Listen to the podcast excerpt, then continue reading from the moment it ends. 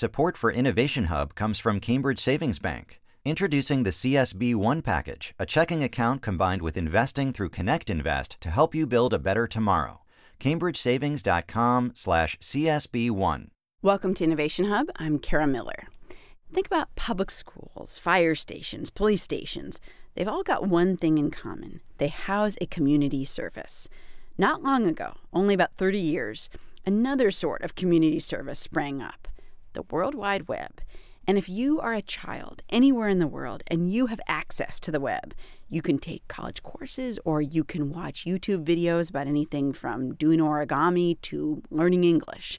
But now there's a tremendous and sometimes scary footprint on the web that comes from big countries and big companies with agendas that are not always clear to us.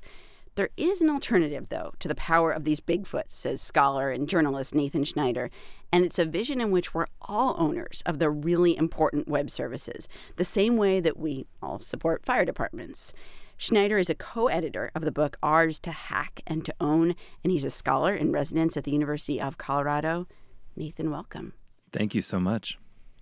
So, talk about what happened to the web. Um, I mean, it went from being kind of a community service, as I mentioned, to something as it's grown that's dominated by these platforms like Facebook and Twitter. And, and they're more like other big businesses, whether it's banking or food or whatever. In some ways, yes, though I think it's important to recognize the role that these platforms are taking on. The internet, I think, for a long time has been perceived as a kind of cool toy that we use sometimes uh, to do certain things. And increasingly, I think what we're recognizing, what we're what we have to start recognizing, is that that this is a public utility. This isn't just the stuff that goes on the railroads, the cargo that that uh, rides in the trains. This is the railroads. Mm-hmm. This is akin to those uh, structures of the economy that in the late 19th century gave birth to antitrust law. Uh, you know, they, they, they, present such incredible opportunities for monopoly and control uh, that we really need to rethink them. And, and actually, for the last 150 years uh, or more, people have been developing more democratic uh, business models for a lot of these kinds of, of uh, businesses. You know, a couple examples, for instance, uh, are in, in American agriculture. Farmers, especially small family farmers, depend on cooperatives uh, in order to participate in the global economy. These are absolutely vital. They power 75% of the uh, territory of the U.S. Uh, uh, in terms of delivering electricity. And also in media. You know, we're in a moment of incredible media polarization where media organizations that were once uh, trusted seem to be going off into partisan directions. One organization that hasn't done that is the Associated Press. It has retained a kind of center.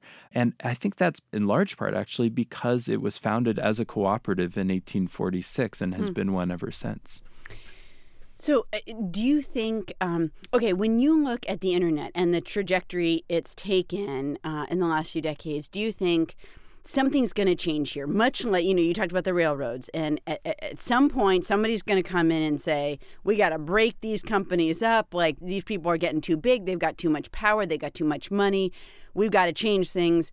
Or do you think, no, like, this is going in a scarier direction where nobody's going to come and break anything up? I think something is happening, you know, and I started seeing this around, you know, 2013, 14 with the, the rise of that idea of the sharing economy, you know, and people got really into the idea that maybe we can share our cars and, and, and all these sorts of things. And then when people realized, oh, actually, this is just another kind of transactional business model that allows these companies to bypass labor laws and these sorts of things, I think people kind of realized in a new way what's going on here uh, and started realizing the ways in which their lives are being controlled by forces that they, they don't really have a say in. And we're seeing this in all sorts of ways, in, in the, the way in which authoritarian governments are able to control the internet, uh, the ways in which large companies are controlling more and more of the stuff that we use. You know, we used to keep a lot of files on our computers and run things locally. Increasingly, we're dependent on the cloud. And we're going to see that right. even more with the rise of artificial intelligence. Okay, so explain to me then what your vision is, um, and then we can talk about its chances for success. Sure. I, I can start with some examples. For instance, here in Colorado, now, at least on paper, the largest taxi company in the state is called Green Taxi Cooperative. You know, these are taxi drivers who, on the one hand, were kind of pushed out by the high rates charged by the conventional taxi companies, but also uh, found themselves getting a raw deal on Uber and Lyft. And they found that the best thing that they could do for themselves, you know, these are not uh, ideologues, these are intensely pragmatic, mostly first generation African immigrants. They found that the best option for them was to create a cooperative and to build an app to reach uh, their own customers. And this, that's the biggest taxi company in Colorado? Like they do more rides than the conventional like yellow cab or than Uber or whatever? Well, right now, the largest in terms of numbers as taxi companies go, in terms of the numbers of drivers. Excuse number me. of drivers. Okay. It demonstrates how uh, 800 drivers in a you know medium-sized market, uh, uh, the largest block of drivers, were willing to actually put in $2,000 each as an investment to self-fund this company uh, with the support of the Communication Workers of America and create a different kind of model for themselves. I'm just going to stop with this example for a second because this is a good this is a good little case study it's hard for me to believe that a sort of self funded cooperative taxi company could have the same kind of firepower in terms of like marketing and um, getting the technical support. You know, I mean, obviously having an app and um, doing what Uber does or doing what anybody who does who has this sort of big, huge platform that you have to have a lot of coders working all the time fixing problems because there are all the time. You're interacting with maps at least on uber you are. You know you might have to have somebody in dc lobbying on your behalf. I mean we're talking like a big corporate structure that benefits a company like uber. How do you deal with that if you're like a little self-funded cooperative? Well, that's a great question, and and I think uh, to understand that, it's worth looking at the um, examples that have already been built in previous generations of cooperatives. You know, I mentioned earlier the electric cooperatives that, that bring electricity to 75% of the landmass of the United States. They have lobbyists in Washington. They have, you know, R&D arms uh, that do research and development for their cooperatives around the country. And then they have national organizations that, that uh, interact with government and have been a, an incredibly powerful force in American politics over the last century.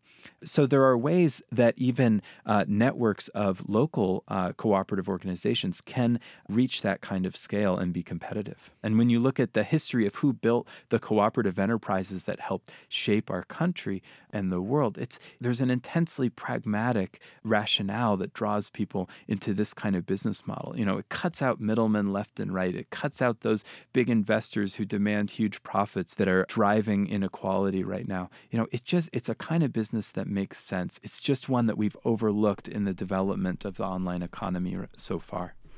You're listening to Innovation Hub. I'm Kara Miller talking with Nathan Schneider, co editor of the book Ours to Hack and to Own. We're talking about internet cooperatives and whether they're a possibility. One fascinating example of a big company that is not quite succeeding, I think you could argue it's in some ways uh, failing, is Twitter.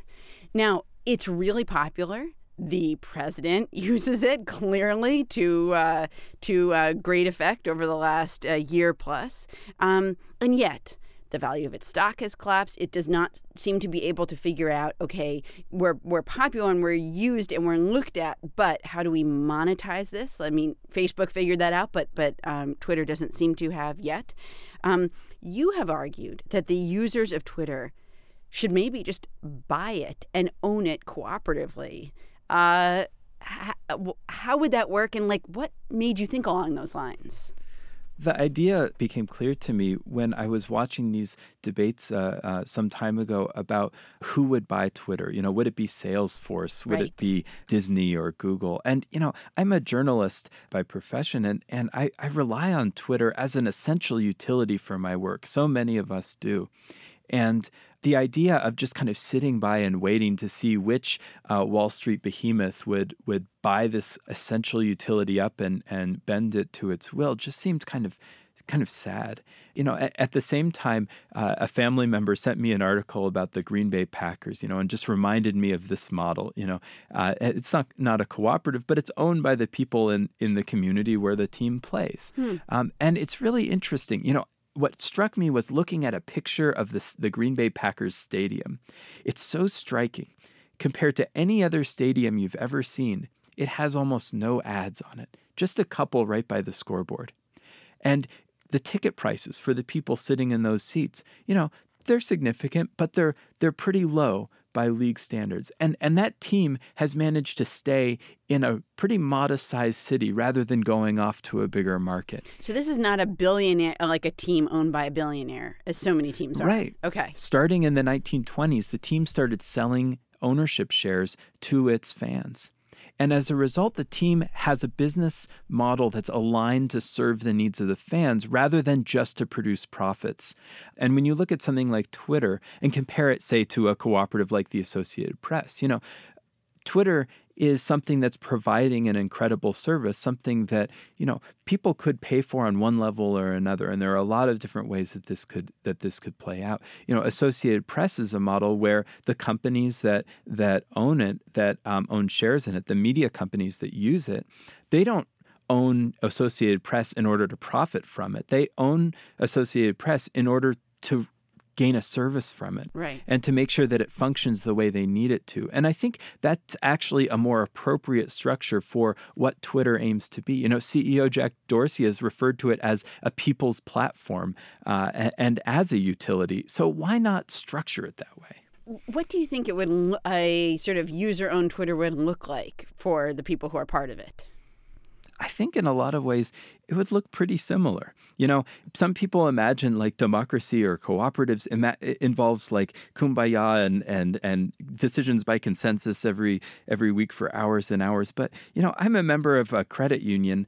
Uh, uh, here, that's a major mortgage lender in the region. You know, uh, you know, big organization, they don't call me up every few days to ask my opinion on decisions that they're making. No, they have professional managers, uh, much as any other company does. The, the difference is that I know that they are ultimately accountable to me and my fellow members, not to some outside uh, investors, and that they're going to build uh, uh, products and, and, and tools and make decisions that are ultimately pretty much aligned with what I want them to, to be doing. And, and the same with Twitter. You know, I think a lot of us are really happy with what it is, and we of course like to see um, improvements over time, and that would be great, and, and adaptation and innovation. But I think the key thing is to make sure that this really important, essential utility doesn't get swept away from us and captured by a, a, small investor class that doesn't actually have the interests of the broader society necessarily in, uh,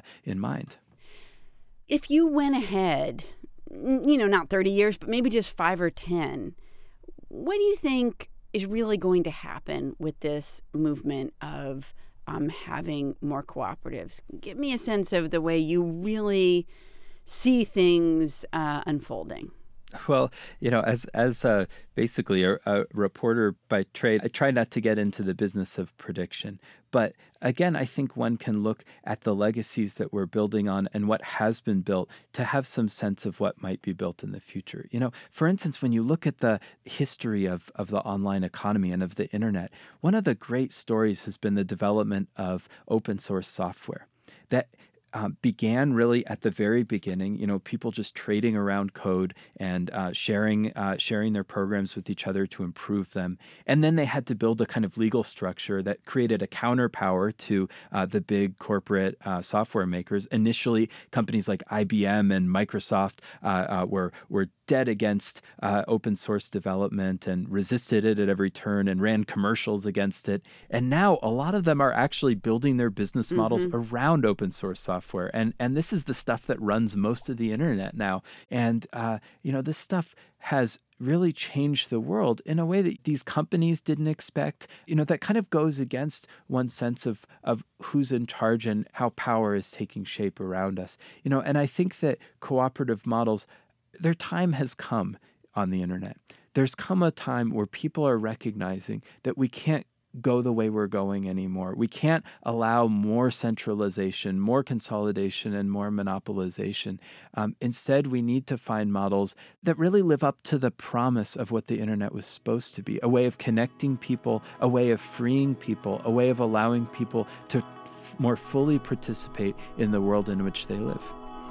Nathan Schneider is a scholar in residence at the University of Colorado. He's a co editor of the book Ours to Hack and to Own Nathan, thank you so much.